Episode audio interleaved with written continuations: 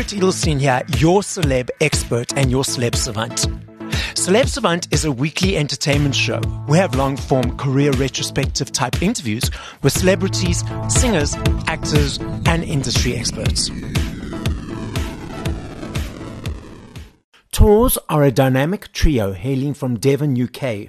Known for their catchy hooks, emotive lyrics, and angelic harmonies, the three piece consisting of brothers Matt and Theo Weedon and friend Jack Bowden started gaining momentum in the indie pop space at the start of 2023 when sharing a cappella snippets of their song Anything Can Happen on socials. The track had multiple huge viral moments and took Tors following to over 200,000 on Instagram and 150,000 on TikTok in just six weeks. In January 2023, they released an EP with Anything Can Happen as the title track, which saw editorial playlist support from Spotify and breached the top 100 in the German airplay charts. Their most recent release, Amsterdam, was recently selected as Radio 1 Tune of the Week.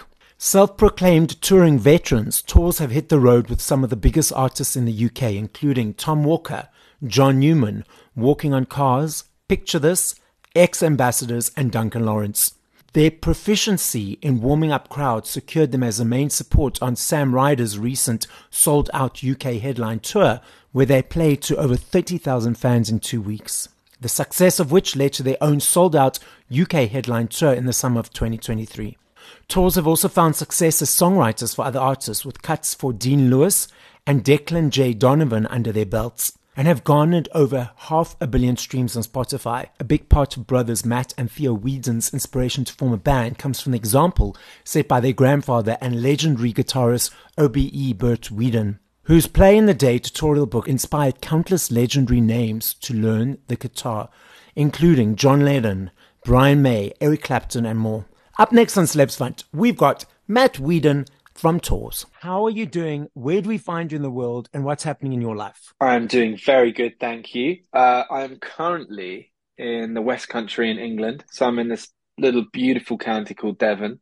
Mm-hmm. Um, I'm in the middle of the countryside, which is unbelievable.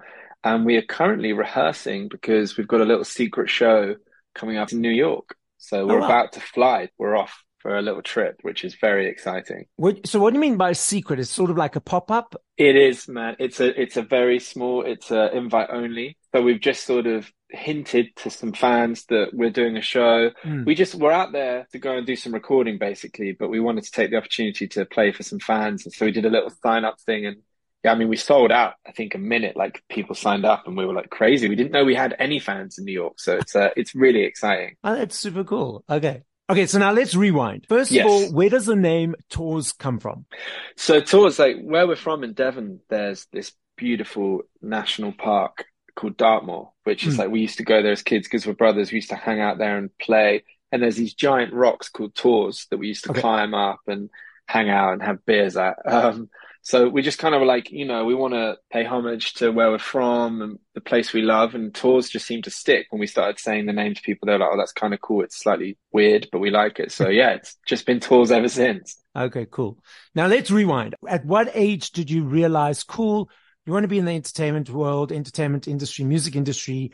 Let's find out yours and the band's musical journey. Wow, man. I mean, it's, it's sort of different for all of us, but I think yep. we all grew up loving music massively um, Theo and I, who he's lead guitarist, I'm the singer. We're, we're brothers, and so growing up, we had we were very fortunate. Our, our granddad was a very famous guitarist in the 50s and 60s called Bert Weedon, and he basically was the first guitarist ever to have a number one song in the charts, number one albums. He wrote this book called Play in a Day, which basically taught I mean, everyone learned from this book because it was the first book of its kind. So like Brian May from Queen, all the Beatles used it, oh, Eric oh, wow. Clapton. So we used to like go to our granddad's house when we were kids and these rock stars would be hanging out there having a cup of tea. And we didn't understand at the time, but obviously as we got older, we're like, this is crazy. And then, you know, I think it kind of, when we were like 16, I was having guitar like lessons just because I was following in my granddad's footsteps, trying to be a guitarist. But I think my music teacher said to me, like, you know, why don't you try writing a song for once? And I was like, well, I don't know what to write about. And he was like, well, what's going on? I was like,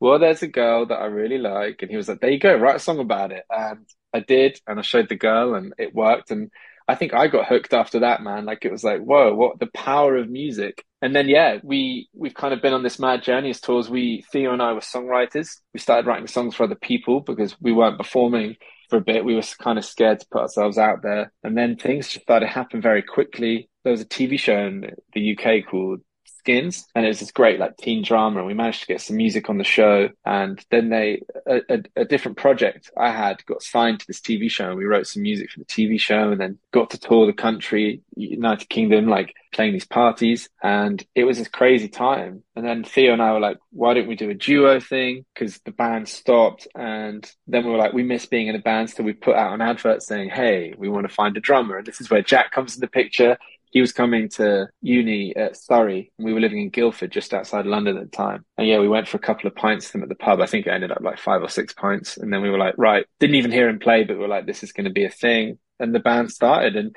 hey, it's been the last few years, like five, six years, have been a crazy journey of trying different things and working with different people. But it's, it's, you know, us, Jack, Theo and I the core members and we've just sort of really stuck with it and now things seem to be happening, which is very exciting. So let's unpack a few things. So first of all, why were you guys scared to put yourself out there initially? I think it's, uh, I don't know, like, uh, it's so funny. Even the, the better we do now, like we just, we just did our first ever headline tour, which we sold out. But every night we went on stage, not believing that that many people were going to come. And then they started singing our songs, and it's kind of you get imposter syndrome, right? And you're like, oh, okay. nah, like we're not that good but I think it's scary to write art, to write songs, and to, to go up on stage, play them. But uh, I, it's a weird thing. When I'm off stage, I get very nervous. When I when I'm on stage, I really enjoy it, and I, I kind of enjoy bouncing off the crowd. But it takes a lot, doesn't it, to put yourself out there and yes. be like, "Hey, listen to listen to my sad story or listen to this. So it took us a little while, you know, to get there, but now now we're in it. I, th- I, think it's funny. I think you should always get nervous, right, or feel Absolutely. it keeps you going. It's like an yeah. adrenaline. I also think it grounds you and humbles you. Oh yeah, nerves. massively, man. Because I mean, massively. if you don't have those nerves, if you don't have that those butterflies, it's like, and it's you become blasé about it. It's like ah, yeah, I'm just doing this again, yeah. then the fans and everyone will pick that up. Yeah, totally, dude. Like everyone kept saying on this headline tour, they were like loving it because they were like, you guys all just look so shocked and happy. And we were, because we were like, what? we looked like kids in the sweet shop. We were just like, we didn't understand what was going on. We're like, wow, it's God, this is crazy. So we were just so smiley, which we're trying to be cool, but it was not working. I like that. Shocked and happy. That's an, that's a title of a song. I'm just saying. Yeah, it is. it is have to use that next. you said you initially started writing songs for other artists. How is that different writing for others compared to when you write for yourself? It's a very, it's a very different thing actually, because maybe I don't lean so much on the personal. I, I love working with other people. I think it's just, that's my, you know, without jumping ahead to anything, it's like one of my biggest bits of advice for anyone who's trying to get into it is just be with other people, watch how other people do it, learn from other people. That's the best way, you know, be in the thick of it, basically. We've had such a lucky experience. We managed to get in some amazing rooms and write some songs with great people. You know, I think we're on like half a billion streams for our songwriting, which is really great. Like we're just managing to get on some really cool records that we love. But you know, writing with people, you get to help tell their story, you get to listen to them, and you get to work with these voices. You know, there's so many singers that I'm like, wow, I could never sing like that. So this is so cool because we can write a song that's I could never do. Yes. So it's a real, it's a pleasure being able to write with people that you admire and and you learn new things all the time. And writing songs for a television show, as you mentioned, for Skins, compared to writing songs for yourself, what's the difference for that? It's a funny one. People always say to me like, "Oh, when we've had some, we've been lucky and had some TV stuff, and even had some stuff in movies." But they're like, "Oh, you know, you write specifically for that." We actually didn't necessarily write to a brief. We okay. actually just wrote personal songs and things, and that's the ones that people seem to pick up. And I, friends who work in like Stink, they often just say like, you know, the people who are really trying to pitch for a car advert for a like, folky thing, like it sounds forced, it doesn't sound like a real artist. Yes. It's like when you actually put your like self into it, people go, okay, th- I believe this. I can put this on an advert because it feels real. It's not just like some like fake. I'm trying to copy Vance Joy. I'm trying to copy whatever, you know, yes. it's like you, you, you are who you are and they want that sound. So it's, it's funny. I think again, just being who you are genuinely helps.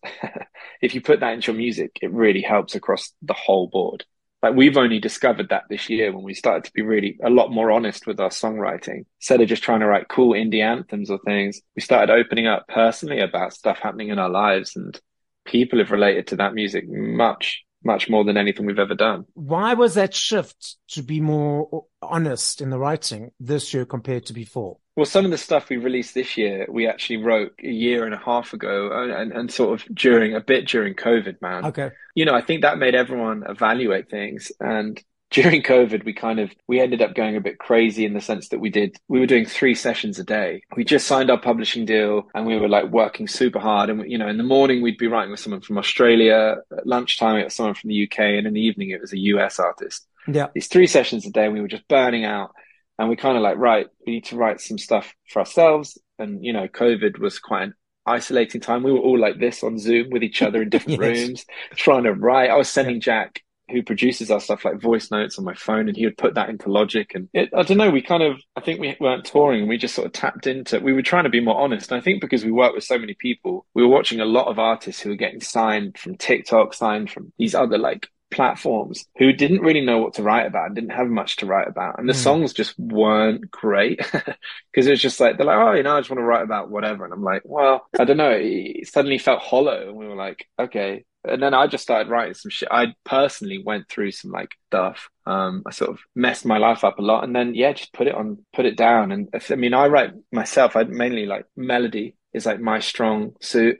Then my brother Theo is like the lyricist of the band, so I kind of were just sending him voice notes, and he started sending, picking out words I said and sending these things back. And I don't know, it's just crazy. We put these little ideas on TikTok, and suddenly we were getting like a few million clicks on each video and we were like, what's going on? And it's just like, I think we were starting to be real and it really changed our opinion of how we mm. should write. We don't need to pretend to be anything, just be who you are. Do you feel without labeling or pointing fingers or names or anything, do you feel that some of those artists that are just signed based off of whatever platform, they just signed off of that. And then because of the platform's perceived being filtered and non-real, when it comes to being real, it's challenging for them? Yeah, I think so. Yeah. And it's like, I don't want to, you know, I don't want want to judge anyone. I think everyone we've worked with, even if they don't have a lot to say, I'm like, wow, you're super talented or you're super cool. And I respect everyone because th- these kids are a lot younger than me and they get how this stuff works. I'm just like, I don't know. We, we're, we're managing to work TikTok, but I don't know how. But I think the thing about it is just when you're, when you're really young, it's sometimes hard to know what you want to talk about and you haven't learned how to tap into your feelings or express okay. that. Yeah. So, you know, I think that, that these guys could be amazing, but it's like you need to live a little or you need to go out there and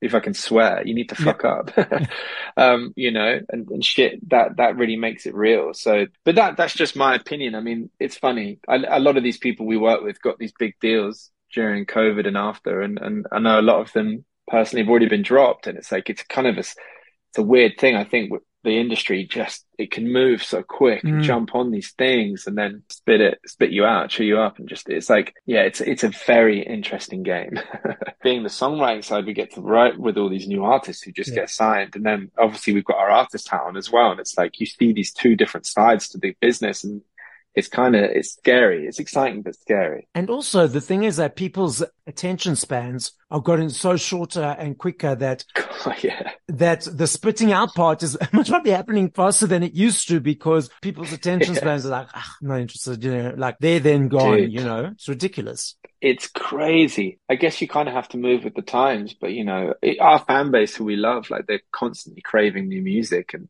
we could put a song out and it's it's doing really well but three weeks later, they're like, when's the next one? And you're like, oh man, like, can't we let this song breathe? Like, yes. this is a moment. And they're like, no, we need more. And you're like, okay.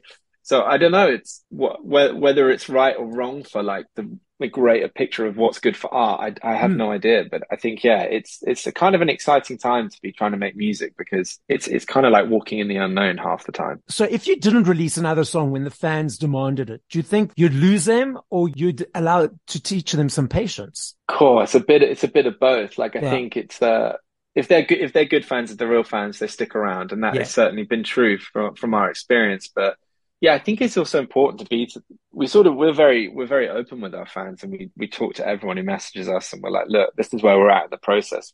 We don't want to release something else until we feel really good about it, or mm. until the song that's out right now is is you know had its moment and it's time to shine. So you don't you don't want to be like put under pressure, but at the same time, you know, without your fans, what are yeah. you? You aren't you aren't much. so exactly. It's a hard balance. Now you mentioned about the uh, creative process a little bit earlier when you do the melodies, your brother does the lyrics and Jack does a production. I know you can't speak for the others, but from your perspective, when you're doing the creative process, I know you said you become more honest, but is it easy every time to tap into that?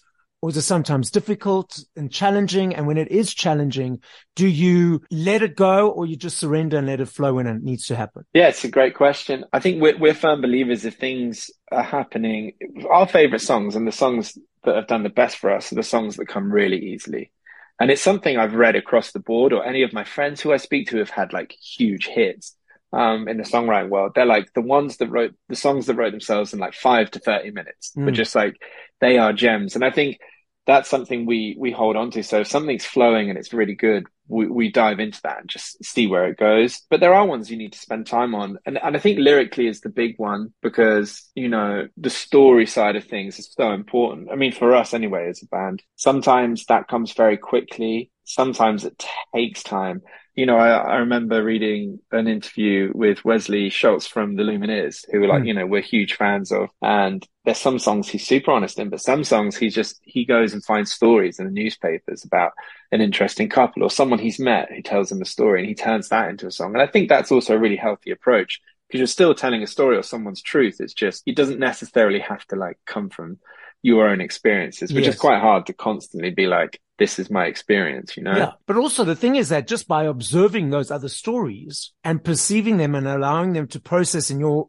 being, that's an experience on itself. So you taking your process and experience and giving it its own angle and those words come through. Yeah, I love that. That's a really beautiful way of looking at it. I mean, for me, you know, as as a songwriter, as an artist, you're kind, you're a storyteller, right? You're, you're out there, you're living, you're seeing things, and you're telling stories. And whether that's your own stories or something you've watched or whatever. It's just, it's why it's one our favorite art form. It's so beautiful. You've got three minutes to tell a story and it's like, wow, let's do it. Let's see what we can do. I like this element. I'm not sure if you're aware of NLP, neurolinguistic programming. So people either hear songs as in auditory, the words, or when they hear a song, they get the picture of it or where, which is visual, or they get the feeling, which is kinesthetic. So it's audio, visual, kinesthetic. And we each dominant in one and uh, semi-dominant in another one in different situations. So when you hear songs from yourself or other artists, is it the words you hear? Is it the feeling or do you get the picture? Oh, I think, I think it's the feeling for me. Like I really feel it. And then maybe like the secondary one is the picture because I see stuff. But for me, it's a feeling. Like I hear a song, like some of my favorite songs, they just, they come on and I just go like, ah, oh, like I don't know something. It's like the warmest of warms. I, I can't explain it. It's just like someone's giving you a big hug, even if it's a really sad song. Two of my top 10 songs are probably like Yesterday by the Beatles. Mm-hmm. Every time that comes on in my AirPods, unbelievable. Or God Only Knows by Beach Boys. Just like, it's just such a stroke of genius songwriting where I'm just like, it just, it almost cripples me where I'm like, I have to sit and listen to the whole thing and go, how did they do that? Yeah. Wow. Like for me as a songwriter, when I'm listening to something that I love, it's actually a really enjoyable experience because I'm not thinking about how they did it. I'm just enjoying the song. yes, yes, yes. Um, which is rare. You know, often I listen to something and go, okay, that's kind of cool. Or I like that snare or I love this or I love that chord progression. But sometimes when the songs are so great, it just takes over and you're like, ah, oh, it's like a drug. But I mean, that's maybe sometimes better because then you can be out of the creative mind and just enjoy instead of always analyzing. Yeah, which is such a joy because, you know, you know what it's like being in that industry or being around people. It's just like it's music all the time. So you sometimes forget to enjoy music. Yeah. it's nice to go to a gig even and just be like not playing and just enjoy a gig. Yeah, yeah. like, wow, I get why everyone's coming to gigs. It's wicked. and what is a snare for those listeners who do not know what that is? Oh, like a snare, like a snare drum. It's just like you'll hear every single song is around the kick and the snare, maybe oh, okay. hi hats on the drum kit.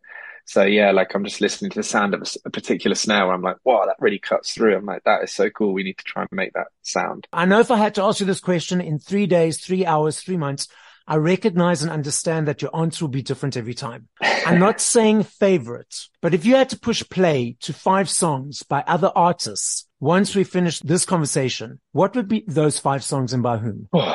yeah. Okay. Well, I, I'm going to use some of my earlier answers here. Yes. Yesterday by the Beatles, because okay. that is absolutely just one of my all time faves. And God Only Knows by the Beach Boys just really gets to me emotionally. Um, another old one that I love is Desperado by the Eagles. Love it. I love the Eagles because of the harmonies. Obviously, we're a harmony band. And then stuff that's like I say more current, maybe. Uh, I love Noah Kahan's latest record. Mm. The whole album. To pick a favorite song is really hard, but for me on that record, maybe Northern Attitude, which is I think what the I don't know the album's called Stick Season, but yeah, Northern Attitude by yeah. Noah Kahan. And number five, wow, if I had to listen to something, I'm probably going to pick mm, something by Coldplay because they're like one of our biggest inspirations. I'll go something really down the middle. I'd say Yellow by Coldplay, okay, which is just cool. like an unbelievable song. So yeah, it's slightly different, varied, yeah. but nice mix. cool. So the podcast is listened to throughout the world. So as a final message to the listening audience, what would you like to say? Thank you for listening. Thank you for listening to my voice. Hope to see you at a show sometime and share a hug or a beer. Tors is very much like a band who is there to like chat. So if anyone's going through anything, having a hard time, please reach out because we know what that's like or if you want to ask for any advice or whatever, or if you just want to insult the way I sounded on this podcast, then please do drop us a message. Um, but yeah, thank you for listening, and we hope to see you one day.